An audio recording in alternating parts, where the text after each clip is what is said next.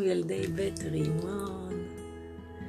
אני מקווה שכולכם ישנתם טוב, חלמתם חלומות מתוקים, אולי חלמתם על צרצה או נמלה, אולי חלמתם על uh, רימון או על בן מלך אירלנד. אני יכולה לספר לכם שלי היו חלומות מאוד מתוקים, שבזכותם גם התעוררתי מוקדם ועם הרבה מרץ להקליט לכם את ההקלטה הזו.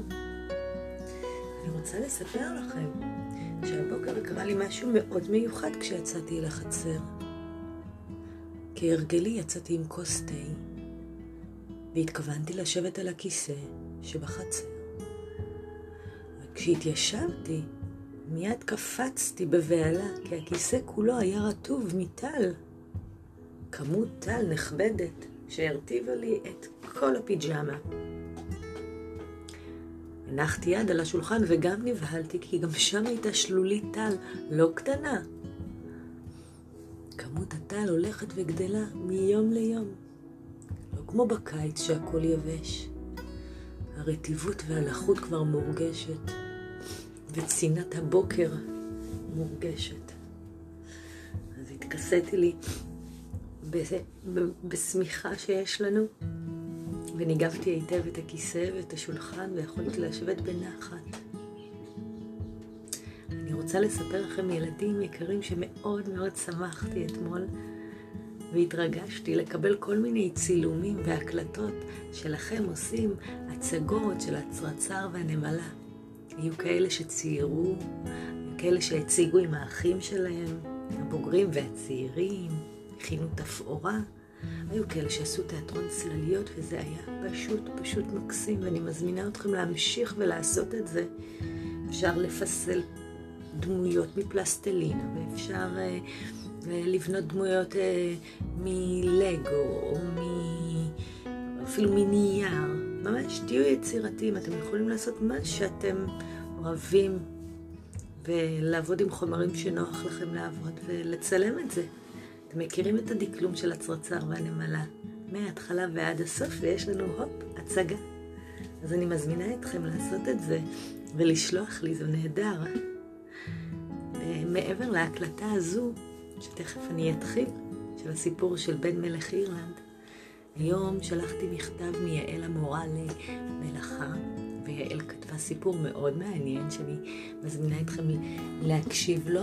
אמא או אבא יקריאו לכם. ובסוף המכתב היא מזמינה אתכם לעשייה. גם מיכל המורה לאוריתמיה שלחה סיפורון קצרצרון וחביב, וגם משימה חביבה. אז לא חייבים לעשות הכל היום, גם לא חייבים להקשיב להכל היום. אפשר כל יום קצת, זה גם בסדר. ועכשיו אני הייתי רוצה להמשיך ולהקריא לכם את הסיפור של בן מלך אירלנד. אם אתם זוכרים בפעם הקודמת, פגש את פדלמה, בתו של, המכשף מארץ ירכתי האופל, והיא הובילה אותו אל הטירה של המכשף. והבז שלה, אני חושבת שזה היה בז, הבז, כן, הבז הכחול שלה, כחול הכנפיים, ליווה את הנסיך, את בן מלך אירלנד. ואני אחזור מעט אחורה. ונמשיך משם.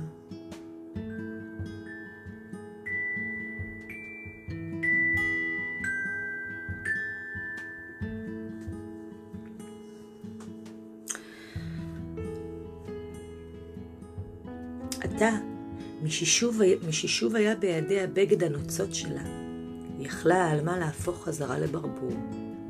היא שרקה, ובז כחול נוצה, דאה מטה והתיישב על ענף מעל לראשם. בא זהו שלי, אמרה העלמה. לך בעקבותיו, ותגיע לביתו של אבי. שם תהיה שרוי בסכנה, אך אני אנסה לעזור לך. פדלמה הוא שמי, ואתה היה שלום. ובאומרה זאת, פרסה כנפיים ועפה. לאחר היעלמותה, פרס הבז הכחול, הכחול, הכחול כנפיים, ועופף משיח אל שיח ומסלע אל סלע, ובן המלך צעד בעקבותיו.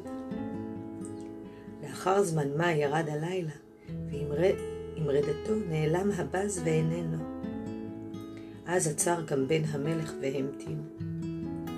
מה רבה הייתה שמחתו, שעם בוקר שב והופיע הבז כחול הנוצק.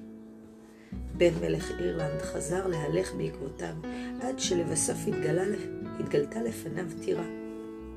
הוא נכנס לטירה, ושם על כס זהב ישב האיש שנראה היה בעיניו כה עצום מימדים, כשהשליך את הקלפים על ערימת האבנים בסיומו של משחק הקלפים השלישי שלהם. המכשף לא זיהה את הנסיך, ללא סוסו האמיץ, בלי הנץ על כף ידו, וללא הבגדים המהודרים שלבש בפגישתם הקודמת. הוא שאל את בן המלך מי הוא, ובן המלך השיב שהוא צעיר שזה עתה סיים את התמחותו כשוליה של קוסם. שמעתי, הוסיף בן מלך אירלנד, שיש לך שלוש בנות נאות, ובאתי לנסות ולזכות באחת מהן לאישה. אם כך, אמר המכשף מארץ ירכתי האופל, יהיה עליך למלא שלוש משימות למעני. אם תצליח, אתן לך את אחת מבנותיי לאישה. אולם אם תיכשל, יוסר ראשך מעליך. האם אתה מוכן למבחן? מוכן ומזומן, אמר בן המלך. מחר תקבל את המשימה הראשונה. ביש מזל הוא שהגעת אלינו דווקא היום. בארץ זו אנו אוכלים ארוחה אחת בשבוע, וכבר סעדנו אותה הבוקר. אין דבר מטרידני, אמר בן המלך. יכול אני להתקיים ללא קושי, בלי מאכל או משקה, אפילו במשך חודש תמים. האוכל להניח שאתה יכול להסתדר גם בלי שינה? אמר המכשף. בקלות, אמר בן המלך. מצוין, בוא אם כן החוצה, והראה לך את מיטתך. ובאומרו זאת, הוביל המכשף את בן, המל... בן מלך אירלנד החוצה, והראה לו מכל מים יבש וצר בקצה הבית. כאן תוכל לישון, אמר המכשף. התרווח בפנים, והיה מוכן למשימתך הראשונה עם זריחת החמה. בן המלך נדחק לתוך מכל המים הריק. הוא חש באי נוחות רבה, אולם באמצע הלילה הגיע פדלמה. היא הבילה אותו, היא הובילה אותו, אל חדר, אותו לחדר מפואר, בו סעד את ליבו וישן שינה עמוקה. לפני זריחת השמש העירה אותו פדלמה משנתו. הוא יצא החוצה ומיהר להידחק חזרה לתוך מיכל המים הצר. ברגע שהשמש עלתה, הגיע המכשף מארץ ירכתי האופל ונעמד ליד מיכל המים. קום, אמר, ואתן לך את המשימה הראשונה. הוא הוביל את בן, המ... את בן מלך אירלנד למקום שבו ראה עדר עזים. מאחוריהן ניצב עופר, בעל רגליים לבנות וקרניים קטנות ומבריקות. אך ראה אותם העופר ומיד זינק באוויר, שעט כחץ מקשת לעבר היער ונעלם במהירות מהעין. זהו העופר, לבן הרגליים, אמר המכשף. הוא רואה עם עדר עיזי, אבל אף אחד מן הרועים לא מצליח להכניס אותו לדיר. זוהי משימתך הראשונה. השג את, את העופר לבן הרגליים, והבא אותו עם ערב לדיר. ובאומרו זאת, פנה המכשף והלך משם, כשהוא צוחק לעצמו. היו שלום אחי, אמר בן המלך, יכול אני להשיג את העופר הזה שכבר נעלם מן העין, באותה מידה שיכול אני לתפוס נשר במעופו. והוא התיישב על האדמה ברוב ייאוש. אולם לפתע שמע מישהו קורא בשמו. הוא הרים את עיניו וראה את פדלמה באה לקראתו. היא הביטה בו אחוזת חרדה ושאלה, איזו משימה נתן לך אבי? הוא סיפר לה, והכריחה. משימה קלה היא. חששתי שזאת תהיה משימה נוראה יותר. יכולה אני לעזור לך לתפוס את עופר לבן הרגליים, את העופר לבן הרגליים. אך קודם אוכל את, אכול את מה שהבאתי לך. באומרה זאת היא הניחה לפניו לחם, בשר ויין. הם ישבו יחדיו, ובן המלך סעד את ליבו. חשבתי שהוא עלול לתת לך, שהוא עלול לתת לך את המשימה הזו, אמרה פדלמה. לכן הבאתי לך משהו מאופס, מאוסף חפצי, חפצי הקסם של אבי. אלו הן נעלי הבזק. כשתנעל אותן על רגליך, תוכל להדביק אף את עופר לבן הרגליים. אבל עליך להזדרז ולתופסו לפני שירחיק מדי. עליך להביאו לדיר בשעה שכל העיזים נאספות עם רדת השמש. בדרכך חזרה תיאלץ לחלוץ את נעלי הבזק, כי עליך לאחוז כל הזמן היטב בקרני הכסף של העופר. וזכור, יותר מכל דבר אחר, חושש לבן הרגליים לאבד את קרניו הכסופות. בן המלך הודה לפדלמה, נעל את נעלי הבזק ומיהר לתוך היער. עתה יכול היה להתקדם יותר מהר ממעופו של נשר.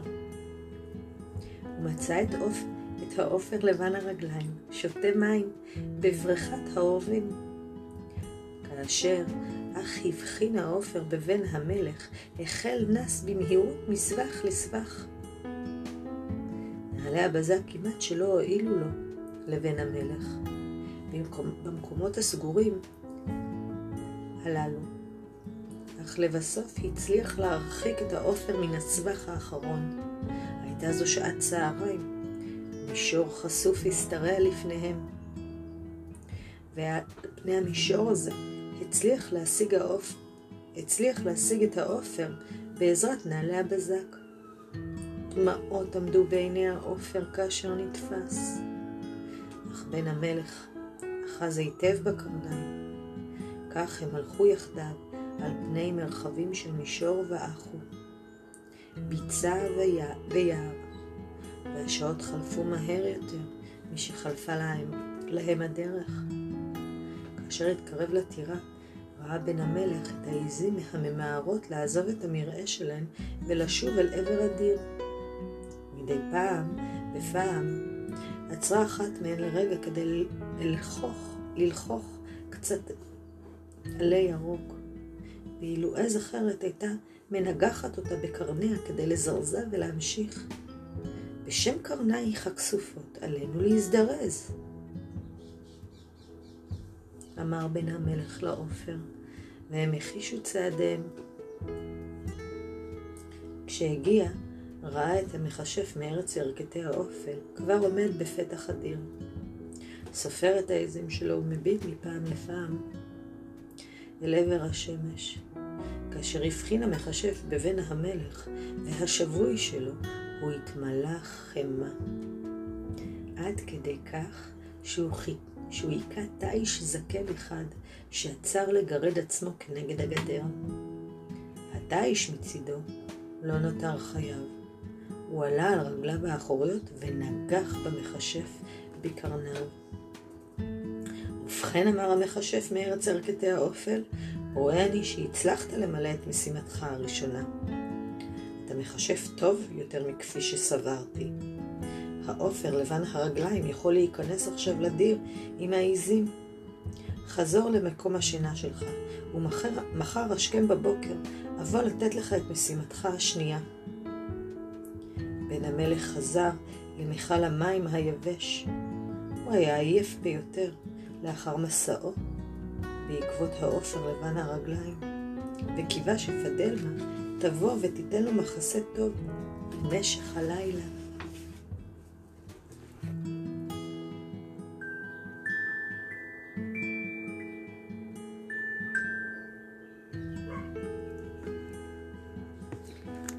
שהירח עלה מעל העצים, עד שהכלבים יצאו לצוד לעצמם ציד, ועד שהשועלים התחבאו בסבך, בסבך הגדרות. החיות בעורבם, לתרנגולים ולתרנגולות שהגיחו עם אור ראשון. עד אז, במשך כל הזמן הארוך הזה, נשאר בן המלך מקורבל במיכל המים היבש. הוא היה רעב מאוד, וגופו היה כבר נוקשה ודואב, כשלפתע ראה ינשוף לבן גדול מעופף לכיוונו. הינשוף נעמד על שפת המכל ונעץ את מבטו בבן המלך.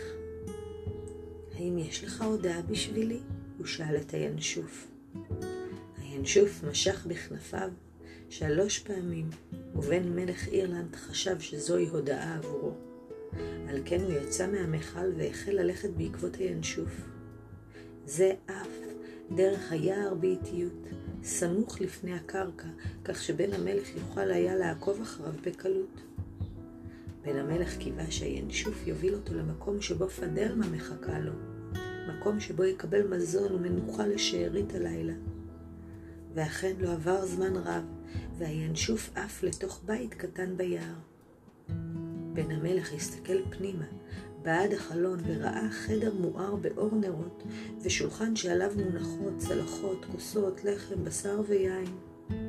על יד האש המבוערת ראה אישה צעירה, הטובה ליד גלגל תביעה.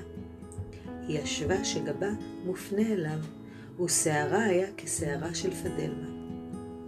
הוא הרים את בריח הדלת ונכנס בשמחה אל הבית הקטן, אבל אז הסתובבה אישה צעירה, ראה כי לא הייתה זו פדלמה כלל וכלל. לאישה הזאת היה פה קטן, אף ארוך ומעוקם, ועיניה פזלו.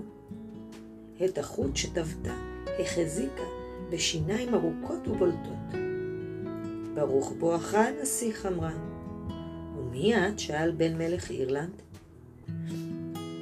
האפה הוא שמי, ואני בתו הבכורה והחכמה ביותר של המכשף מארץ ירכתי האופל, אמרה. אבי מכין עבורך משימה חדשה, היא הוסיפה. זאת תהיה משימה נוראה. ואם אתה לא יכול לעזור, ואף אחד לא יוכל לעזור לך למלא אותה. כך שללא ספק מחר לעת ערב יוסר ראשך מעליך. הייתי מייעצת לך להימלט מארץ זו מיד. אבל כיצד אוכל להימלט? יש רק דרך אחת, והיא לקחת את הסוס האדמוני, קל הרגליים, שאבי סגר, מאחורי תשעה מנעולים. הסוס הזה הוא היחיד שיכול להביא אותך חזרה לארצך. אני אראה, אני אראה לך כיצד להשיג אותו, ואז ארכב איתך לביתך. ומדוע תעשי כן? שאל בן מלך אירלנד. משום שאתה תישא אותי לאישה, אמרה האפה. אבל, בן המל, אמר בן המלך, פדלמה היא זו שרוצה אני לשאת לאישה. אך הוציא מילים אלו מפיו, והאפה צרחה. תפוס אותו, חתול ההרים שלי, תפוס אותו והחזק בו. כהרף עין זינק חתול להערים שרבץ עד אז מתחת לשולחן. עלה על כתפיו של בן מלך אירלנד ונעץ בו את ציפורניו החדות. בן המלך יצא בריצה מן הבקתה, ואחר המשיך לרוץ דרך ספח היער.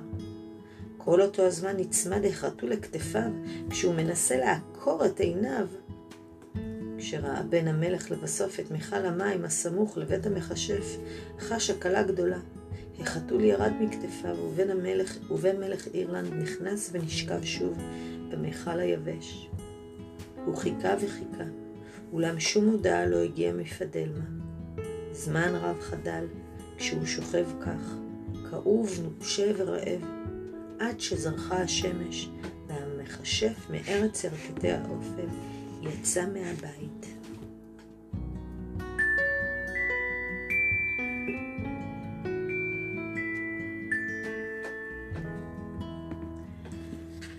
אני מקווה שנחת טוב הלילה, אמר המכשף. כן, בהחלט ענה לו בן, מל... בן המלך. ואתה בוודאי מוכן למשימה הבאה, אמר המכשף. מוכן ככל שניתן, ענה לו בן המלך. המכשף הוביל את בן מלך אירלנד אחריו. הם חלפו על פני דיר העיזים והגיעו למקום המחסה שבו שמר המכשף על הכוורות שלו. אני רוצה שתבנה סככה, שתקרא, שתקרא על המחסה הזה, אמר.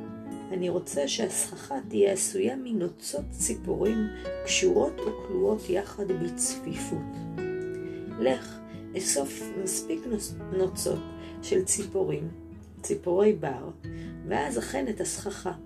אך אל תשכח, הוסיף, על הכל להיות מוכן לפני שקיעת החמה. באומרו זאת, נתן לבן מלך קשת וחצים, ואף שק למלא בו את הנוצות. הוא ייעץ לו לחפש את הציפורים באדמת הביצה הקרובה, וחזר לביתו.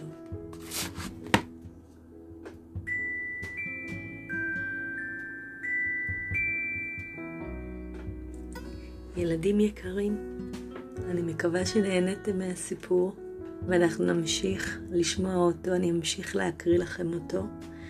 סיפור מרתק. אם מתחשק לכם לצייר ציור שקשור לבן מלך אירלנד, זה יכול להיות כל אחת מה... מהדמויות שפגשנו, את המכשף אולי מארץ ירקתי האופל, את פדל מהנסיכה היפה, את הינשוף, אולי את החבית שהוא ישן בה, אולי את הבקתה הקטנה שהוא הגיע אליה, אולי את אה, אה, העופר קל הרגליים עם הקרניים המיוחדות שלו, אולי אפילו את כל הנוצות שהוא צריך לאסוף. אז אתם מוזמנים לצייר במחברת, זה בסדר גמור. ואתם יכולים לעשות כותרת בן מלך אירלנד, ואז נדע שזה שייך לסיפור שלנו. כל פעם נצייר איזה משהו שיזכיר לנו מה קרה בספר הזה, מה קרה לנסיך. ובינתיים אני שולחת לכם נשיקות, והמשך יום נעים.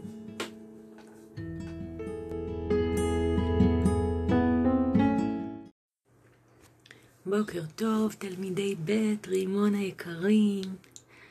אני מקווה שישנתם טוב בלילה, שחלמתם חלומות מתוקים, חלומות פז, עשויים מזהב, והתעוררתם אל בוקר נעים, אל שמש שהיא חמימה ולא יותר מדי, ואל רוח מלטפת, ואל ציוד ציפורים. הימים נהיים יותר ויותר נעימים בעיניי. פחות חמים, אפשר לשבת בכיף בחוץ ולטייל בכיף בחוץ. אז היום יום חמישי. אתמול היה יום רביעי, ומחר יהיה יום שישי. אני רוצה לספר לכם משהו פלאי שקרה לי לפני כמה לילות. ישבתי בחוץ לארוחת ערב עם המשפחה. מאוד נהנינו מהחוץ הנעים. ממזג האוויר. ואז פתאום הבחנתי שעל ענף הלבנדר יש גוש עפרפר, ממש באותו צבע של הענף. כשהבטתי על הגוש הזה לא הבנתי מה זה. אמרתי, מה? זה לא היה ענף, זה לא היה עלה, זה גם לא היה פרח, זה היה פשוט גוש על הענף. בהתחלה חשבתי שמישהו הדביק מסטיק על הענף. אז התקרבתי ובחנתי את הגוש הזה. ככל שהתקרבתי לא האמנתי למראה עיניי. הגוש הזה היה זיקית קטנטנה, זיקית תינוקת שישבה על ענף הלבנדר. זיקית שהייתה מגולגלת כל כולה. הזנב שלה השתבלל לו וגם הראש, ועיניה היו עצומות, היא ישנה, החמודה. כל כך מתוקה היא הייתה וכל כך קטנה. לא האמנתי שיש זיקיות בגודל כזה. כל כולה הייתה פחות מחצי הזרת שלי. פחות מחצי הזרת. זה היה ממש מדהים. כשראה אותה סבא חיים, הוא אמר, אסתר, את יודעת, אין מי שיחמם את הזיקית הזאתי הלילה. והלילות באמת כבר התקררו. בואי ונכין לה בית קטן בתוך צנצנת, עם כמה עלים. ככה היא לפחות תישמר מהרוח. ומחר עם בוקר אנחנו נשחרר אותה לחצר, חזרה אל שיח הלבנדר. אז זה מה שעשינו, ובלילה אירחנו אותה בתוך צנצנת, חמימה ונעימה, עם עלים, ובבוקר שחררנו אותה, שתחפש את האחיות שלה ואת האחים שלה, את אימא ואבא. אז, אה, אז אני בהזדמנות אולי אשלח לכם אפילו תמונה, אם אה, נשארה לי תמונה, אני אשלח לכם. ובינתיים אני רוצה לשאול אתכם אם מישהו פתר את החידה ששלחתי לכם. אני אחוד אותה עכשיו שוב. לא אוהל, לא מערה, לא צריף ולא בית לדירה. בשנה בה גרים שבוע ימים. מי יודע? אז מי שלא ניחש עד עכשיו, קודם כל אתם יכולים לעצור רגע את ההקלטה ולנסות לנחש ולשאול גם את אימא ואבא. לא אוהל, לא מערה, לא צריף, לא בית לדירה. בש... בשנה בה יושבים שבוע ימים. אם לא עצרתם, אני אומרת את התשובה עכשיו. זו סוכה. הנה, התחלנו את השבוע בחג יום כיפור, ועכשיו מסיימים את השבוע בחג סוכות. ואני חושבת שאין דבר יותר נפלא מזה. בכלל התקופה הזאת, שהיא מאוד מיוחדת בחגים שלה. התחלנו, אתם זוכרים, כשנפרדנו לפני שבועיים, שבועיים ויותר, נפרדנו לקראת ראש השנה.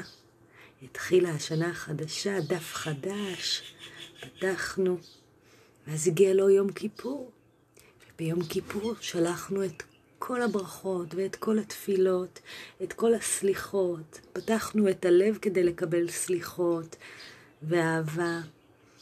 ועכשיו את כל האהבה שקיבלנו ואת כל האהבה ששלחנו, ניקח את כולם ונכניס אותם לסוכה שנבנה. סוכה קטנה. פעם בשנה אנחנו יכולים לבנות לנו בית. בית שהוא לא ממש בית, אבל הוא סוג של בית. הסוכה. ואנחנו יכולים לשבת בה שבעה ימים, לאכול בה, לשתות בה, לישון בה, והכי חשוב, לארח בה. לארח אורחים. אושפיזין. זו מילה מצחיקה. תנסו לכתוב אותה. או ש פי זין. מילה ארוכה. אני מזמינה אתכם לכתוב את המילה הזאת במחברת בגדול ולקשט אותה.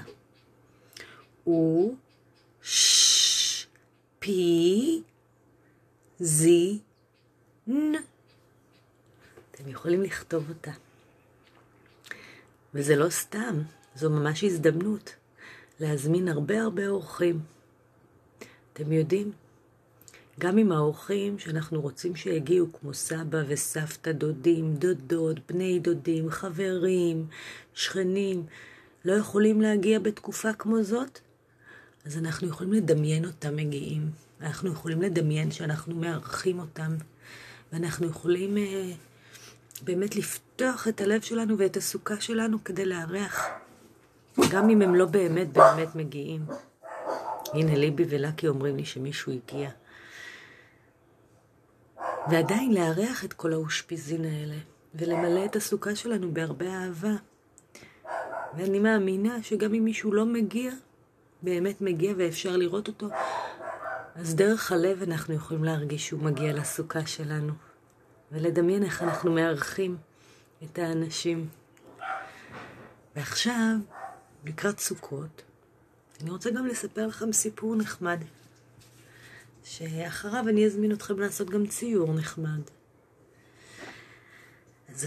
הסיפור הזה מתרחש בעיר חברון, לפני המון המון המון המון שנים.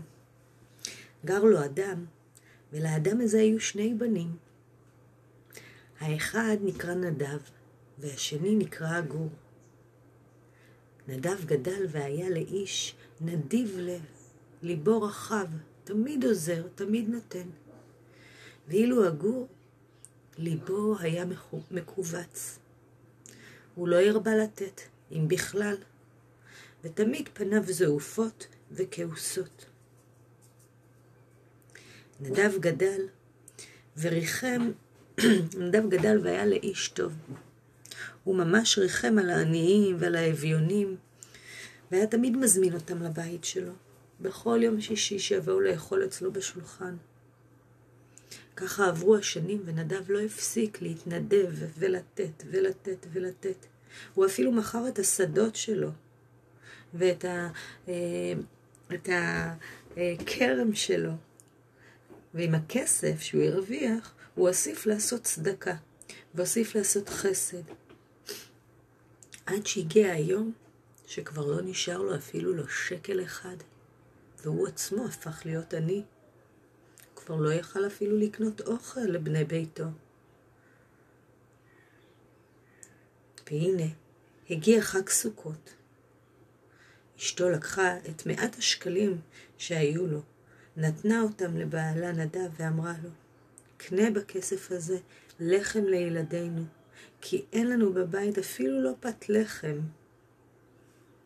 נדב לקח את הכסף והלך לקנות לחם.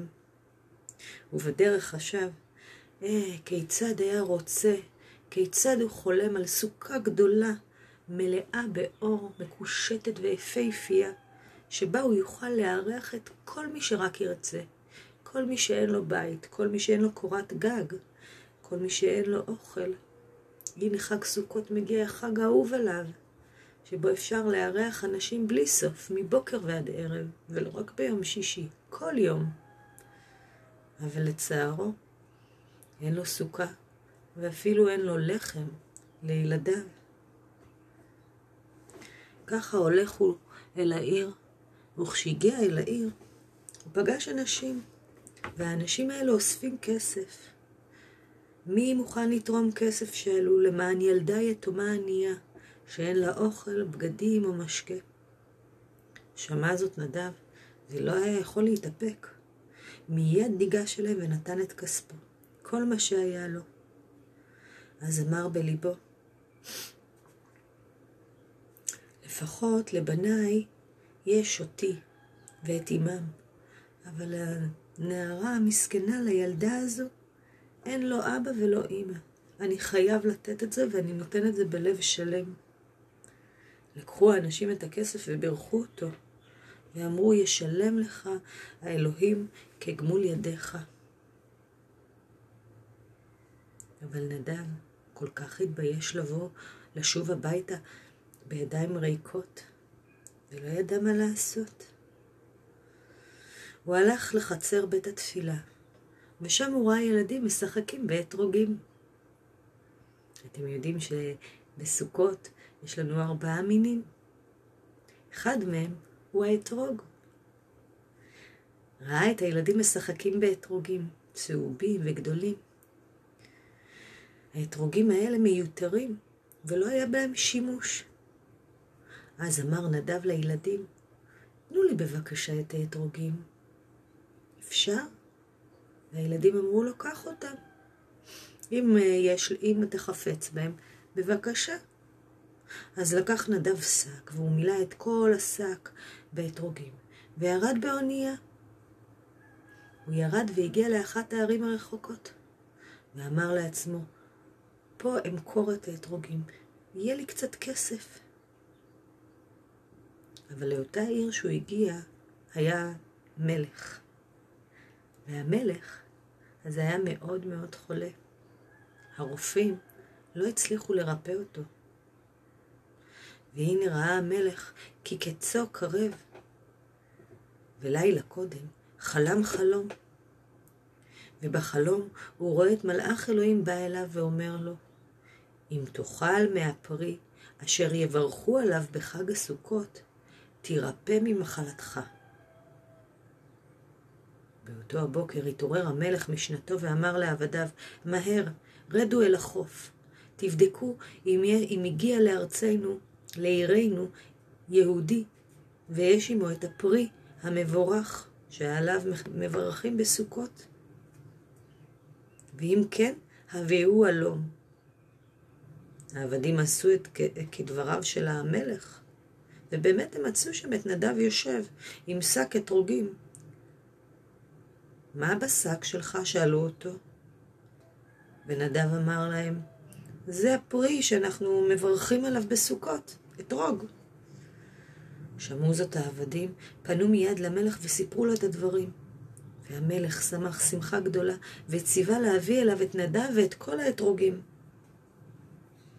לקח המלך את האתרוג, אכל ממנו, והנה, הפלא ופלא, הוא נרפא בו במקום.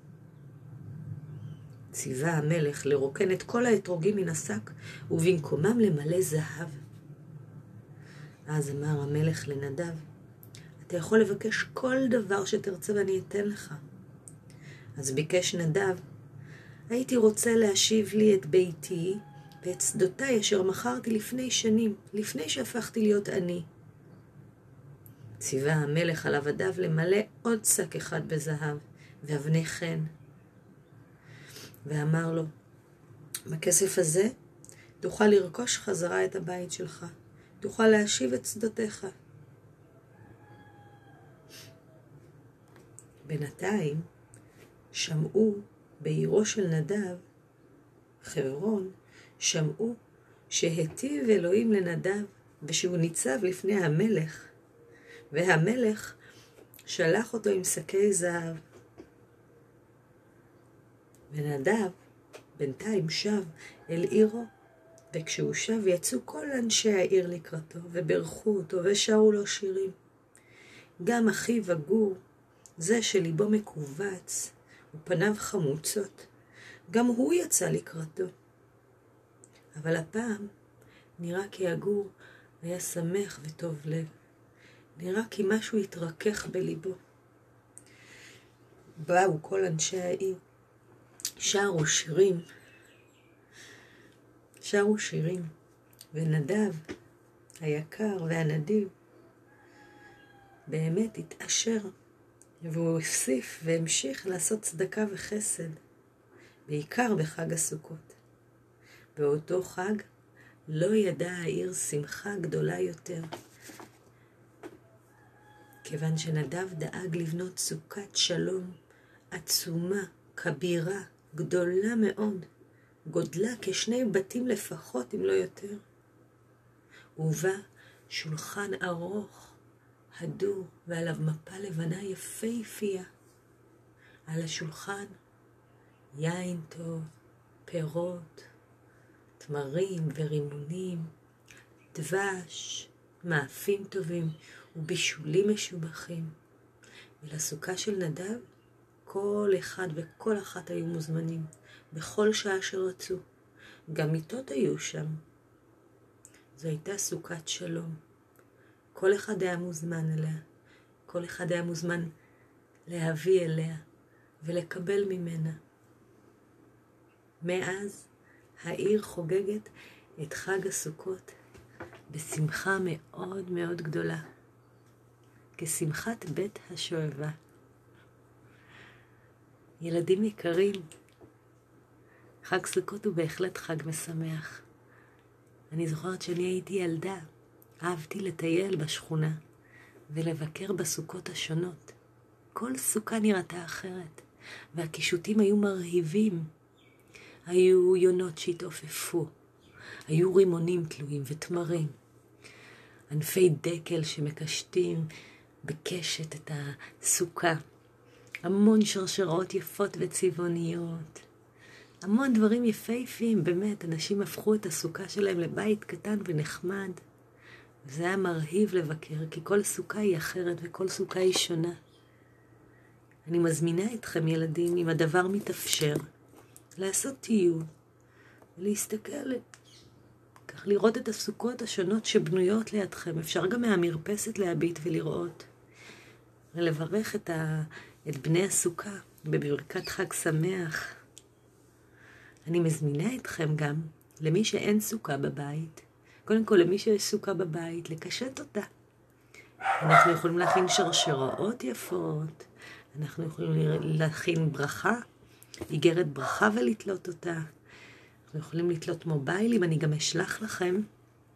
להורים אני אשלח, אתם תוכלו לראות רעיונות לקישוט הסוכה. מובייל שעשוי מעלים יבשים, מפרחים. אמ, ואני גם מזמינה אתכם להכין סוכה קטנה שאתם מכינים אותה. מקרטון, מענפים, מכיסנים, ממקלות, מה שיש לכם בבית. להכין סוכה קטנטנה לגמדים הקטנים, לפיות. אתם מוזמנים להכין ולצלם לי סוכה תינוקת שתהיה לכם בבית. וכשנשוב מהחופש, אפשר להביא את הסוכה הביתה ונעשה תערוכת סוכות. בתים קטנטנים לגמדים. ודבר אחרון חביב, אז אמרנו, לטייל ולבקר בסוכות, להכין קישוט לסוכה, להכין סוכה גמדית, או לבנות סוכה בבית גדולה. ואחרון חביב זה לפתוח את המחברת שלנו ולצייר את סוכת החלומות שלכם. זו יכולה להיות סוכה שלכם. לתוכה אתם יכולים להזמין את מי שאתם רוצים. מעל הציור, מעל הסוכה, נרשום את המילים חג סוכות. חג סוכות שמח. אני אשלח לכם תמונה של הציור שלי, ככה שתוכלו לקבל רעיונות. אתם מוזמנים לצייר בפנים האורחים, אתם מוזמנים לצייר בפנים את השולחן, אתם מוזמנים לצייר את נדב, אתם מוזמנים לצייר את הילדה החמודה, אתם מוזמנים לצייר את האח של נדב. אמ, אתם מוזמנים לצייר מה שאתם מרגישים מהציור הזה, מהסיפור הזה. ובינתיים אני אאחל לכם חג סוכות שמח. בזמן החג אני כבר לא אשלח לכם סיפורים ומכתבים, אבל אחרי החג אנחנו שוב ניפגש. אני אתפלל כל החג, כל החג אני אתפלל שאנחנו ניפגש בכיתה. אמ, ואני כולי תקווה שהדברים ישתנו, גם אם עכשיו הם לא כל כך... אה, זה לא נראה באופק, אולי יקרה נס והדברים ישתנו. אה, ואם לא, אז אנחנו נמשיך. נמשיך להיפגש דרך הקלטות, נמשיך להיפגש דרך uh, מכתבים, נמשיך להיפגש דרך שיחות טלפון, דרך תמונות. אתם uh, מוזמנים להתקשר אליי, אתם מוזמנים uh, לשלוח לי דברים, זה כל כך משמח. ההצגות שראיתי פשוט מרהיבות. הצגות של הצרצר והנמלה, פשוט מקסים, כל הכבוד לכם. המון אהבה, ושיהיה המשך יום נעים. ילדי כיתה ב' רימון.